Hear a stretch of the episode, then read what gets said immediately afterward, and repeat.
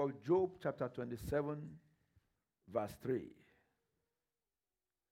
Job, chapter 27, verse 3. Job 27, verse 3. Job, not Psalm. And 27, not 91. Is anybody working on this thing? Okay. All the while my breath is in me, and the Spirit of God is in my nostrils. This is Job talking here. We are continuing our discussion on the Holy Spirit in action. And Job is making us to understand here that the life he lives is by virtue of the Spirit of God in him. And this is in line with the discussion we began last Sunday that the Holy Spirit lives in you. How many people have the Holy Spirit in them? If the Holy Spirit is in you, He will make a difference in your life. And Job is saying here that the only testimony that I have is that the Spirit of God is in me. When he said, The Spirit of God is in my nostrils, it means when I stop breathing, that's when the, you can say the Spirit of God is no longer where? In this flesh. Because there's been a transition. A transition to glory. That's very important.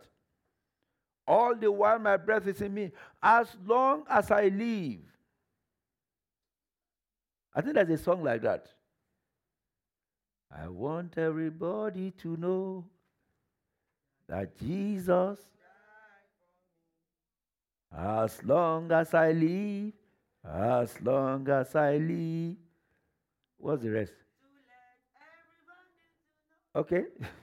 Amen. I want everybody to know. In, the, in Job's situation, he said, I want everybody to know that as long as I'm alive, it's because of Christ in me. What? The hope of glory. As long as I'm breathing, I am not breathing aside or apart from the glory from the Spirit of the living God. Very important. In 1 Corinthians chapter 3, 1 Corinthians 3, verses 16 and 17, is a passage we are very familiar with. The Bible says, Know ye not that ye are the temple of God, and the Spirit of God dwells in you? I have a question for somebody there. Does the Spirit of God dwell in you? Paul is asking the Corinthians, Don't you know that the Spirit of God dwells in you? So they were doing some things that were not in consonance with the presence and the indwelling of the Holy Spirit. And then he says, If any man defile the temple of God, him shall God destroy. I pray for you. God will not destroy you. Amen. You will not be counted an enemy of God. Because those that God will destroy are those who are looked upon and counted as his enemies. If any man defile the temple of God, him shall God destroy. For the temple of God is what? For the temple of God is? No, from the scriptures. For the temple of God is? Is holy. Which temple you are? You are the temple of God. Put it another way, you are the holy temple. You are not an ordinary temple of God.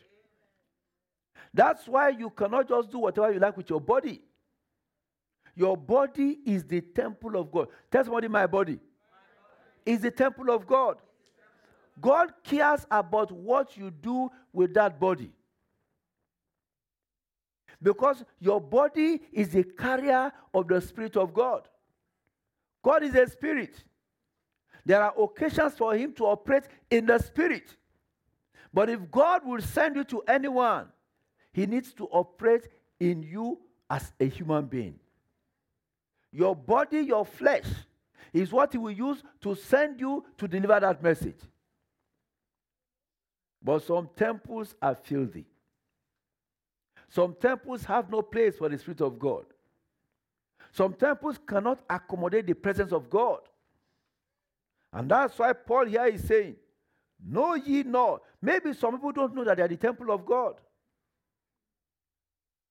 Whatever you do to this body, you will account for it. Some of us, all we are interested in is making our bodies attractive to the worms that will eat the body when we are gone. You know that's what some of us are doing? As far as your body is concerned, all you are interested in is number one, food. Number two, cosmetics. You want to beautify it. Number three, the latest shoe. And not the latest shoe that uh, some of us can use. Which type of the latest shoe? The high end one. Excuse me. The high end one. The one you, you buy and start looking for your mortgage after you spend the money on shoes. The latest clothing. The Bible says, Know ye not. You know, all those things. They just make the body presentable for those that will eat the body after, after death. Because this body is not going to eternity. Do you know that? First Corinthians chapter 15. He said, Behold, I show you a mystery. We shall not all die. He said, in, a, in the twinkle of an eye, the trump shall sound. What happens? We shall be changed. If you know you shall be changed, if you know that the Bible says, this mortal shall put on what? Immortality. If you know the Bible says, this corruptible shall put on what? Incorruptible. This body is full of corruption. Then you will treat the body appropriately. That's why the scripture says, What shall it profit a man if he gains the old world? You will not lose your soul in Jesus' name. Amen. That's why you are here today. For the Spirit of God to dwell in you, you must receive the Spirit of God. That's very important. You must do what? You must receive that spirit. When we go to 1 Corinthians chapter 2, 1 Corinthians chapter 2, from verse 12, from verse 12. 1 Corinthians chapter 2, from verse 12. He says, Now we have received. We have done what? We have received not the spirit of the world, but the spirit which is of God, that we might know the things that are freely given to us of God. So the reason at times we don't know is because you have not received. And the Spirit is there. God is giving us of His Spirit freely. The only inhibition, the only hindrance is hot, is us. Because the Bible goes on to say in verse 14 of that passage, verse 14, verse 14, he said, But the natural man receiveth not the things of the Spirit of God, for they are foolishness unto him. Neither can he know them, because they are what? Spiritually discerned. When you begin to tell someone stories without the Spirit of God behind it, nobody will receive it. A man of God by name T.L. Osborn is late now. Many of us maybe are familiar with his ministry. He gave his life to Christ. In his zeal, he began to preach. Somebody came to their church and talked of, I mean, a need for missions in India. And he made up his mind with his wife that they were going to India to minister. So they were sent to India for two years. For how many years? Two years. They went to India. But he said the moment he starts telling them about the Bible, they will bring out their own book too. The Hindus have their own book. Of course, you know the Muslims have what? So when you start talking about God and you start talking about the Bible, they will say, okay, our Quran too tells us so and so. Or, I don't know what the book of the Hindus is called. So, after nine months that he achieved nothing, he was supposed to be there for two years, he came back home. I, I, he had the, the sense, if I can use that word, to do what? to come back home because he saw they were make, not making any headway. What was the problem? The problem was the zeal was there, the desire was there. He knew the scripture in his own way. He was ignorant of the rest of the world. And he thought the only thing that existed was what? Was the Bible. He didn't understand that every religion have what? They have their own book. But thank God he came back. Because when he got back home, he met with God. You will meet with God here today in Jesus' name. When he got back home, he was empowered by the Holy Spirit. See, that's what the Bible says because they are spiritually discerned. We are talking about the Holy Spirit in action. He met the Spirit of the living God and realized there is a better way. I want to tell someone here today there is a better way. Amen. And that better way is in no one else but who? If you are going to make a headway in this land, whatever God has committed to your hands, you need the Holy Spirit. You cannot have the Holy Spirit without Jesus. We'll be talking about maybe uh, talking further about this maybe next week.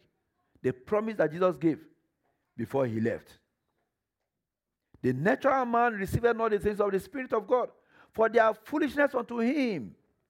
How can you tell somebody who doesn't know anything about Christianity, who doesn't know about anything about Jesus, who is a logical man, that a virgin gave birth to a boy, or a man, or a child?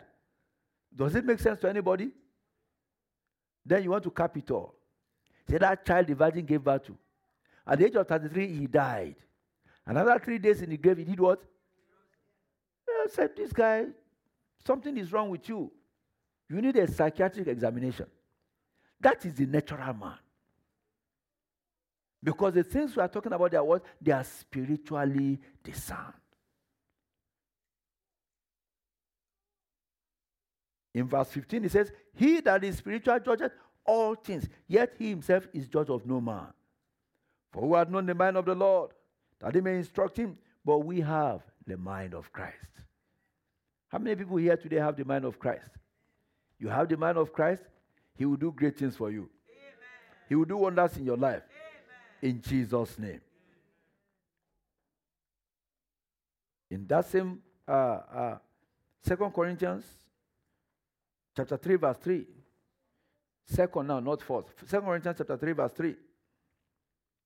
The Bible says, For as much as ye are manifestly declared to be the epistle of Christ ministered by us, written not with ink, but with the Spirit of the living God, not in tables of stone, but in fleshy tables of the heart.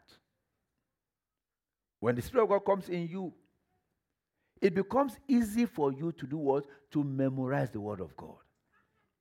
It becomes easy for you for the Word of God to do what? To dwell in you. It becomes easy for you to share the gospel and say, This is what Christ has done for me. He can do it for you.